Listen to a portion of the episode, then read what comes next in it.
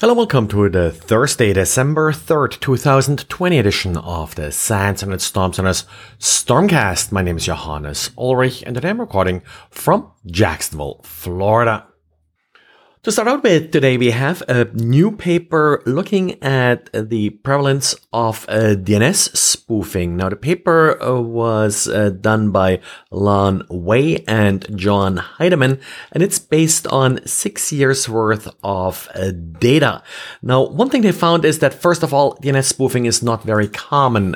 one point seven percent uh, of observations that uh, they collected did indicate D N S spoofing. But they also say it doubled over the six years in which uh, they actually collected data. Now, just to clarify, when they're talking about D N S spoofing, they're not necessarily talking about sort of passively spoofing D N S responses, but uh, for pretty much the most part, they're talking about people playing machine in the middle, intercepting D N S requests, and then instead of outright forwarding them to a legitimate authoritative name server, uh, these uh, D N S resolvers will then alter the response. You probably have seen things like this, for example, for captive portals, but also sometimes I S Ps uh, use systems like this in order to, for example, redirect users to internal search pages if they try to request a domain that does not exist. So in this case, an N X domain response from a valid uh, D N S server would be turned into a, a record that points to that internal search page. Now, there are numerous uh, motivations for doing things like this. It could be as simple as trying to help out the user, but more likely there's some kind of financial gain here in redirecting users uh, to internal websites that, of course, then are monetized via advertisement and user tracking.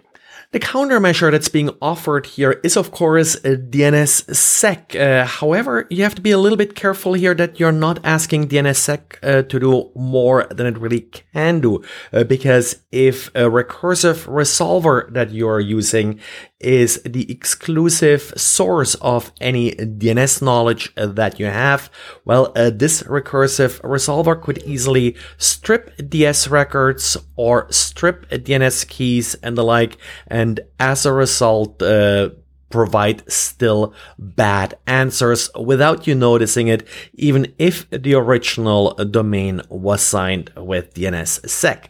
Instead, you definitely should make sure that a recursive resolver that you're using is one that you trust. And uh, of course, that uh, this recursive resolver does forward unaltered responses from authoritative name servers. And then that's, of course, also where these newer protocols like D N S over T L S and D N S over H T T P S fit in, uh, because they will protect that connection that someone who has a network um, machine in the middle position isn't able uh, to intercept and alter uh, these requests and responses.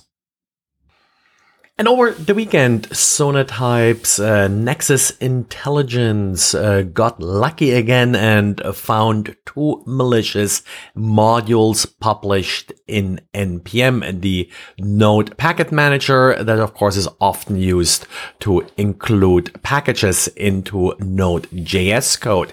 The two packages, j d b dot j s and d b j s o n dot j s, are trying to mimic uh, some legitimate packages. For example, there is a J D B package, there is a dbjson package without the .js extension. But of course, since you're usually dealing with JavaScript code uh, in Node, well, uh, the .js extension may not raise any suspicion. And indeed, these files are not just JavaScript files. j d b dot j s is the sort of more obviously malicious ones of the two. It does include a straight up uh, Windows Trojan, the Bladabindi uh, Trojan and information stealer. The second one, d b j s o n dot j s, actually looks a little bit more legit. It has a proper N P M uh, information page, and it apparently also implements a database based around JSON files, but then also does include the first package, which then of course uh, does execute the malicious uh, code. And that's sort of the overall problem often with N P M, that you have these multiple level of dependencies, which uh, are not easily sort of resolved by a human reviewing the code. Both modules were published by the same author and of course by now have been removed. Not really clear here how popular they were, how often uh, they were actually downloaded, but the Sonatype blog has uh, more details, including various indicators, how they were discovered, and uh, I P addresses and such they would exfiltrate data to. And Juniper is reporting that a uh, recent WebLogic vulnerability that uh, we have also been writing about, it was pretty much exploited as soon as uh, Oracle released a patch for it a month or so ago.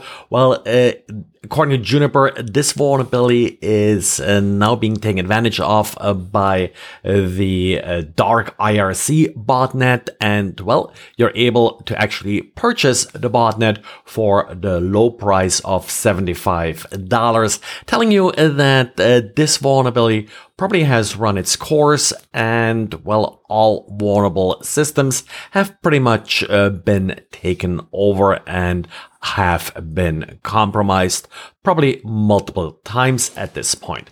According to Juniper, there's still something like three thousand vulnerable servers connected to the internet. And, well, this is it for today. So thanks for listening, and talk to you again tomorrow.